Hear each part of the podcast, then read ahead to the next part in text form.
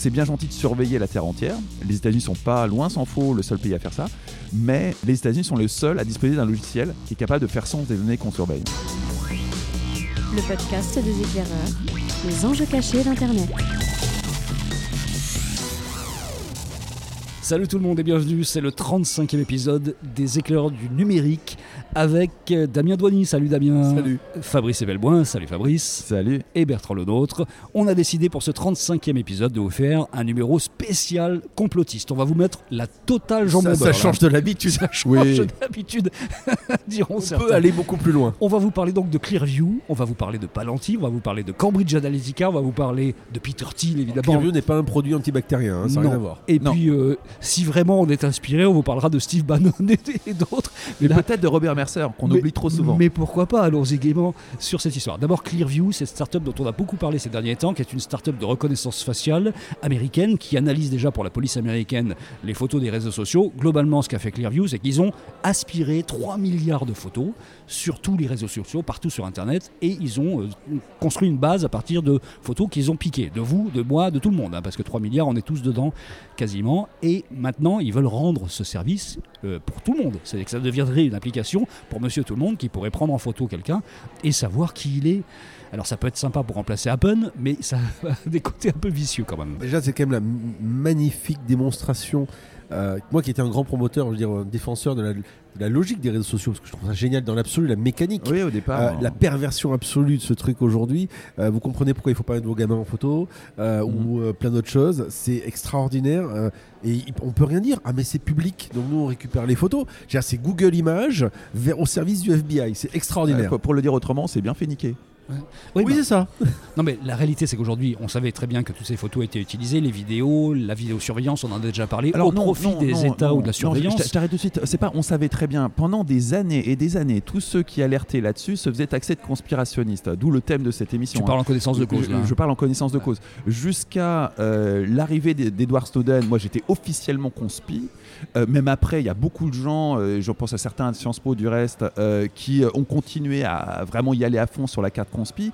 Et jusqu'à Trump, le, le côté euh, astroturfing était là aussi de la conspiration. L'astroturfing ce sera pour une prochaine fois. Alors, parce que là, astroturfing, c'est encore un vrai sujet. là. Un vrai Tout sujet. ça, c'était de, de- de- du complotisme jusqu'à Donald Trump. Alors, euh, pour mémoire, hein, euh, comme Etika, la première fois qu'ils sont fait gauler, c'était au Yémen, c'est en 2008. Donc, on aurait pu voir ça depuis très longtemps. La, la première élection présidentielle qui a été totalement disruptée par les réseaux sociaux et d'une manipulation sur les réseaux sociaux, c'est la Corée du Sud en 2012. Donc, tout ça était hautement prévisible. Mais ça a été par le conspirationnisme, qui est vraiment une carte très facile à jouer Si vous voulez savoir un petit peu ce qui s'est passé avec Cambridge Analytica, il y a un documentaire qui s'appelle The Great Hack, qui est vraiment génial, qui est sur. euh, Je, je suis moins enthousiaste que toi sur Il y a The des Great Hack, trucs mais vraiment- c'est une bonne introduction. Non, c'est une bonne introduction pour comprendre en fait un petit peu le, truc. Voilà. le- Je veux dire, ça va pas. Le, tout ce que- tout ce documentaire qui se dit que Thomas Huchon documentaire, on a fait, je crois, pour Arte, est beaucoup plus pointu. The Oui. Great Hack, on sait Tout ce qui se dit là-dedans. Mais pour la majorité des gens qui sont complètement euh, à côté de la plaque et qui n'ont jamais entendu parler de Cambridge Analytica, c'est déjà une bonne introduction. C'est un bon premier pas. Ah, mais euh, dites-vous bien que vous sur avez Netflix, rien hein. vu après ce documentaire. Non, c'est vrai, c'est vrai. Mais ça permet déjà de flipper un petit peu, de se dire tiens, je vais Si aller déjà vous me êtes inquiet en ayant vu The Great Hack, je pense que vous n'allez pas être déçu de la suite. C'est Oui. sûr, c'est sûr. Enfin voilà, ça, ça a au moins cette vertu-là d'être un petit peu popularisant dans, le, dans la façon d'être. Alors Clearview, donc c'est une start-up derrière laquelle on dit qu'il y a deux mecs, deux ingénieurs au départ, est-ce que c'est du pipeau ou pas deux, deux petits mecs doués qui auraient fait ça tout seuls avec leurs petits bras musclés, qui auraient fait tourner comme ça des, des- des aspirations de toutes les photos. Et puis Peter Thiel est rentré dans l'affaire. Et Peter, Peter Thiel, c'est évidemment euh, le gars dont on va parler. Tiens, tu vas nous faire le portrait de Peter Thiel parce que je sens que tu vas te régaler là. Moi, c'est mon héros, personnellement. c'est euh, dans la Silicon Valley, c'est de loin mon personnage préféré. Euh, D'abord parce qu'il a une, vraie profondeur. hein. C'est Mhm. c'est tout sauf un idiot. Euh, il est honnête, au sens où euh, il dit clairement euh, ce qu'il fait. Mhm. Et, euh, il- on va dire qu'il est aligné avec ce qu'il fait et ses convictions. Oui, complètement. C'est-à-dire qu'il n'est pas du tout en train de te vendre du rêve pour ensuite faire quelque chose de diabolique. Il est très clairement diabolique dès le départ. Et il s'en est jamais caché. Jamais. Il a soutenu Trump de façon explicite. hein. Il lui a apporté une partie du dispositif qui l'a fait gagner, une partie du dispositif technique qui l'a fait gagner. Euh, il s'est euh, trouvé une alliance de circonstances avec des gens comme Bannon, même s'il n'est pas forcément aligné d'un point de vue politique, mais disons que c'est de l'opportunisme, euh, vraiment un- une alliance d'opportunistes. Euh, et entre lui, Robert Mercer, le, milliardaire fou qui a financé la campagne de Trump, hein, et on oublie trop souvent que c'est quand même un grand génie de l'informatique également. Il y a autour de Trump une concentration de très très haut potentiel en matière technologique qui est très impressionnante, très très impressionnante. Alors Peter Thiel, c'est PayPal notamment. Peter Thiel, c'est PayPal. Oui. Avec il, Elon- a fondé avec Elon PayPal Musk. avec Elon Musk. Avec Elon Musk. Il a revendu PayPal à eBay, Mm. on s'en souvient tous, nous qui sommes des dinosaures, pour je crois 5 ou 6 milliards. Ouais, c'est ça. Euh, et ensuite, il est devenu essentiellement un investisseur de la Silicon Valley. Et Facebook. à côté de ça, il a monté cette société Palantir. Et puis ça a été le premier investisseur Mais- de Facebook et, le coach personnel de Mark et Zuckerberg. et donc hein. d'ailleurs, on peut, c'est- avec un peu le recul, on peut se dire que les orientations qu'a pu prendre Facebook euh, sont assez intéressantes, ou tout au moins, euh, on va dire qu'il y a une Ah connexité mais c'est plus qu'avec un peu de euh, recul. Euh, quand Mark Zuckerberg a rencontré Peter Thiel, c'était juste un, un petit start-upper drop-out de Harvard. Peter Thiel lui a donné une série de conseils qu'il a suivis. Typiquement, ne pas vendre à un milliard à Microsoft. Mhm. C'est le conseil de Peter Thiel. Euh, Zuckerberg l'a suivi et euh, Peter Thiel a une influence colossale sur Zuckerberg. En fait- en c'est pour ça que quand Facebook dit euh, Cambridge Analytica, on n'est pas au courant de tout ça. C'est tellement une c'est- ridicule, mais de c'est ridicule, totalement Mais ridicule. Ce que, ce que, ce que Thiel finalement a compris avant tout le monde, c'est la puissance des données, ou la puissance de l'agrégation, Oui. du traitement de ces données. C'est la philosophie qu'on retrouve dans Facebook, qui a permis de faire décoller le chiffre d'affaires de Facebook, le business model de Facebook, parce qu'avant ça, il n'y avait pas. Et, et qui a permis d'en faire un, un- un bras armé de la, de la société de la surveillance. Et hein. qui a permis aussi d'en faire, au final, dans le cas de, de Clearview, une base de données extraordinaire dont tu peux siphonner les photos euh, publiques, pour, ou peut-être même privées, allez savoir, pour faire en sorte qu'elles soient dans ce, de- dans, cette, dans ce Google Image du FBI. Alors, c'est aussi Palantir. Faut en dire un petit mot parce que ça, Palantir, c'est un mot qui revient souvent dans ce podcast et on n'a jamais pris le temps d'expliquer un petit peu ce que faisait Palantir. Vas-y, régale-toi. Moi, là. Palantir, je note Ouais. juste une chose, hein, Ouais. c'est qu'ils font de la pub sur Twitter. Je suis super Oui. ciblé. Ah, mais, je- attends, mais c'est Mais extraordinaire. pas moi. Mais c'est fabuleux. Je suis tellement déçu. Tous les jours, j'ai j'ai un tweet de, de pub de Palantir Moi, je en suis, français. je, je suis ciblé par la banque postale. C'est Ah, mais- c'est humiliant. non, sérieux, quoi. C'est pourquoi Je suis désolé, vraiment. Qu'est-ce que j'ai fait? Et s'il y a bien un mec en France qui devrait être ciblé par Palantir, c'est lui. Enfin, je- Mais c'est mais Ah oui. ouais. Écoute, voilà. Mais non, moi, c'est moi, Je moi chez l'ai tweeté, N26 et. Conto et je suis ciblé par la banque postale. enfin bref, donc Palantir, c'est une Enfin, start-up. t'es chez est- Conto, donc t'es maintenant chez les chino, euh, sino-russes maintenant finalement. hein. Oui, oh, bah, vraiment. euh, Ouais. du En tout cas, moment oh, objectivement, entre chapeau, ça et la chapeau les Société monté Générale. ça. hein. Franchement, ils ont monté un truc. C'est- Moi, c'est- j'ai rencontré chez Conto euh, chez les Russes que d'être à la Société Générale et au Bahamas. Parce que j'ai pas suffisamment d'argent. Hein. Note bien que si j'avais quelques milliards en réserve, je serais chez la Société Générale. bah. Mais euh, donc pour revenir sur Palantir, euh, c'est une société qui est née dans, les, dans la suite du 11 septembre, dont l'objectif initial était de lutter contre le terrorisme en aspirant euh, toutes les, enfin c'est pas elle qui aspire, mais en faisant sens de toutes les données qui sont sous surveillance dans un premier temps sur le continent américain et puis par la suite sur, sur la Terre entière. Donc c'était un challenge technologique euh, absolument délirant qui a été relevé avec brio. Et aujourd'hui, c'est le seul logiciel, enfin les Chinois ont peut-être un, mais en tout cas dans le monde occidental, c'est le seul logiciel capable de faire sens des données de surveillance. Donc c'est bien gentil de surveiller la Terre entière. Les États-Unis sont pas loin s'en faut le seul pays à faire ça, mais euh, les États-Unis sont le seul à disposer d'un logiciel qui est capable de faire sens des données qu'on surveille. qui aujourd'hui est répandu dans le monde entier. En France, la DGSI utilise Palantir, Et la DGSE aussi. Sanofi utilise Palantir et plein d'autres. hein. Oui, AXA. Non, Mm. plus AXA. Je crois qu'AXA a arrêté. Parce que ça peut aussi s'utiliser pour faire du marketing. Le truc, c'est que c'est tellement cher qu'au final, le principal marché, c'est vraiment les États qui surveillent. Donc c'est cette perte de souveraineté dont on a souvent parlé qui fait que toutes les informations aujourd'hui sont en train de se barrer. Elles sont déjà de toute façon sur des serveurs américains, sur les c'est un réseaux sociaux. poil plus sophistiqué. C'est pas tout à fait une offre cloud, c'est pas tout à fait un. un- Mais bon, c'est sûr que utiliser un logiciel américain pour. euh, Non mais là c'est le traitement la- des données parce que ça va plus loin. C'est-à-dire que nos données sont déjà sur les serveurs américains et le traitement de ces données-là se fait aussi sur des, des principes, sur des serveurs américains avec des solutions euh, américaines aujourd'hui. Et on a abandonné ça aussi d'une certaine façon puisque euh, quand vous avez les services d'État qui ça, il y a un petit problème. Alors il y, a- y y aussi l'hypothèse qui est euh, tout à fait crédible que en fait la France a rejoint les Five Eyes et a rejoint une espèce d'alliance euh, qui a été constituée au, au lendemain de la Seconde Guerre mondiale, qui consistait à espionner le monde tout entier entre l'Australie, la Nouvelle-Zélande, le Canada, les États-Unis et l'Angleterre et le Royaume-Uni, Euh, et que cette alliance se serait élargie à la France et cette alliance fonctionne sur un principe de libre service, c'est-à-dire que tout le monde surveille tout. Oui, des coûts Mais ils se- et on peut aller chercher voilà, des ils ne se surveillent pas l'un l'autre au sein de l'alliance et ils échangent toutes les informations. Je vous rappelle qu'on est dans un numéro complotiste. hein. Tout ce que vous entendez est totalement faux C'est évidemment. complètement complotiste, hein. hein, Tout- bien tout- sûr, tout- bien tout sûr, est bien sûr, totalement bien faux, sûr. hein, voilà. Euh, tout ça est faux. Euh, D'ailleurs, expliquerait le euh, lorsqu'on a su que les États-Unis avaient écouté la France, les phrases du style euh, on ne s'écoute pas entre alliés. Enfin, c'est des phrases qui avaient été. Qui avaient Alors été non, sorties, parce que hein. ça, c'était des phrases qui étaient a priori avant le- que la France rejoigne, mais je me mets vraiment au constitutionnel. hein. Euh, Il y a pour l'instant, non seulement c'est pas Conditionnel, des- conditionnel. le, le- le- le fait qu'on ait rejoint les, les Five Eyes, non, très sérieusement, je, je n'ai pas confirmation absolue de ce truc-là. Pour l'instant, c'est de l'ordre de euh, la rumeur, euh, de trucs qui, se disent entre militaires.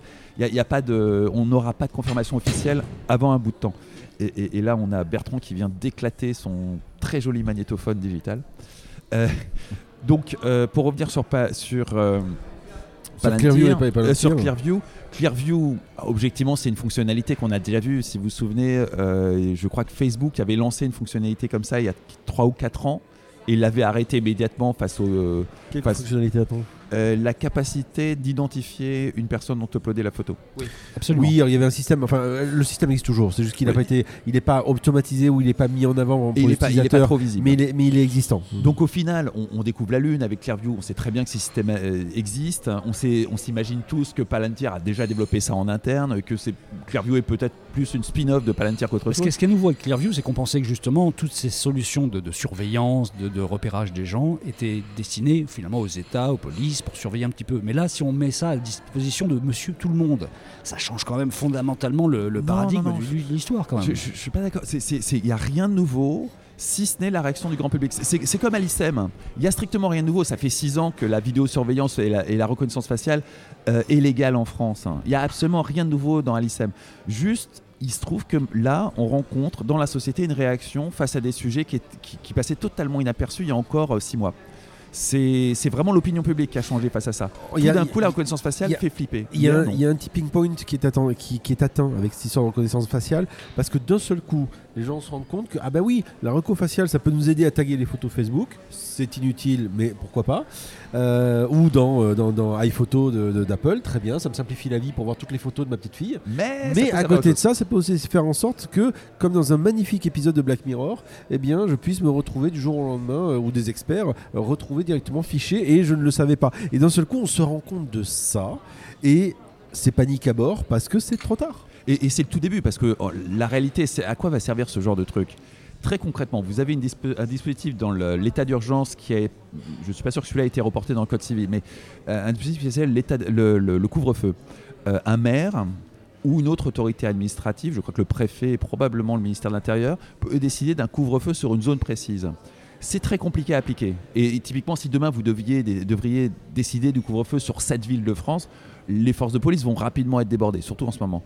Euh, avec la vidéosurveillance, hein, c'est juste un problématique technologique parce que vous avez les identités de toutes les personnes qui habitent dans la zone et vous pouvez immédiatement, dès que vous les repérez à l'extérieur de la zone, leur adresser une contravention. C'est pas beaucoup plus compliqué que ça. Et ça, ça va introduire une nouvelle façon de gérer le territoire.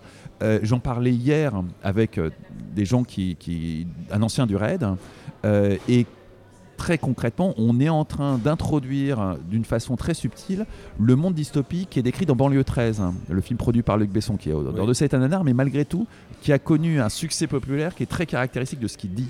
Le premier vous- est pas mal, le deuxième est pas super. Je, je te le dis, je les ai vus. hein, donc voilà, je- tu parles Ah, d'un J'ai pas vu le deuxième. Ah, tu parles de spécialiste des nanars. Mais, mais toujours est-il que euh, qu'on aime ce film ou pas, il dit quelque chose, il a raisonné, euh, il raconte euh, des gens qui sont des déshérités qui vont à l'assaut de l'Elysée, si mes souvenirs sont bons. C'est très contemporain, En fait, très d'une- très ville enfermée dans un bunker, la qui, qui, parce qu'en gros les, les gens, les riches sont enfermés dans un bunker, très loin on va dire, dans, dans une ville fortifiée, et de l'autre côté effectivement tous les déshérités sont là-bas. Voilà, et, et c'est ça que va permettre la vidéosurveillance, et, nul, et rien d'autre. C'est vraiment ça.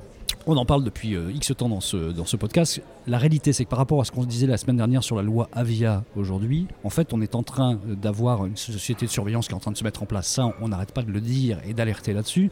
Mais c'est surtout que toutes les technologies et tous les logiciels qui font fabriquer ça et les serveurs qui hébergent ces données sont hors sol, vraiment. C'est-à-dire que là, tout d'un coup, on est en train de perdre totalement à la fois le sens commun de ce qu'est la démocratie et en même temps la liberté euh, ou le- la possibilité d'a- d'agir sur les curseurs de la technologie euh, quand on est un État français ou même européen. Ça devient grave là. Ben, on, on a, on, on a deux blocs politiques qui sont en train de, de se considérer, de confronter, les, les progressistes et les populistes. Et on a un camp progressiste hein, qui est totalement dépassé par le progrès. Il suffit de voir les députés à l'Assemblée nationale. Ces gens ne comprennent absolument rien au progrès. Ils sont sur une incantation quasi divinatoire du progrès qui est censée apporter une solution à tous les maux de, C'est le la Terre. la- du solutionnisme technologique dont tu es en train de Alors au-delà, non, non, c'est même pire que ça. C'est qu'au final, c'est le progressisme, c'est une philosophie qui est née au siècle des Lumières, qui était Oui. basée sur l'idée que le progrès technique sous-tendait un progrès social. oui, mais Et en ça très ça, tu as une couche, euh, on va dire, euh, euh, Silicon Valleyenne sur l'aspect solutionnisme De technologique croisé avec du transhumanisme qui fait qu'aujourd'hui, c'est venu se, se mélanger, aussi brider euh, avec cette euh, philosophie des Lumières. Et pour des gens qui n'y connaissent rien ou pas grand-chose, ils disent ça va bien se passer. C'est venu remplacer parce que fondamentalement, qu'est-ce qui se passe? Depuis les années 70, le progrès technique, quel qu'il soit, biologie, nucléaire, n'importe quoi, et euh, s'appuie sur l'informatique. Ça fait bien longtemps qu'on fait plus péter des bombes nucléaires ou que ce soit pour faire des essais, on fait des essais dans une machine, dans un algorithme. Et donc on- tout ce progrès est sous-tendu par le progrès que peuvent apporter les processeurs. Cela, vous connaissez tous la loi de Moore, ça double tous les 18 mois. Or, ça vous aura pas échappé, le progrès social, il double pas tous les 18 mois. Donc, on a une décorrélation totale entre progrès technique et progrès social depuis très, très, très, très longtemps. Et on a les progressistes qui continuent malgré tout d'y croire comme vraiment une C'est incantation. vraiment un des problèmes de la société française, avec une partie des gens qui continuent d'associer de façon euh, abrupte, comme ça, le progrès à des notions positives. Le progrès ne peut être que positif.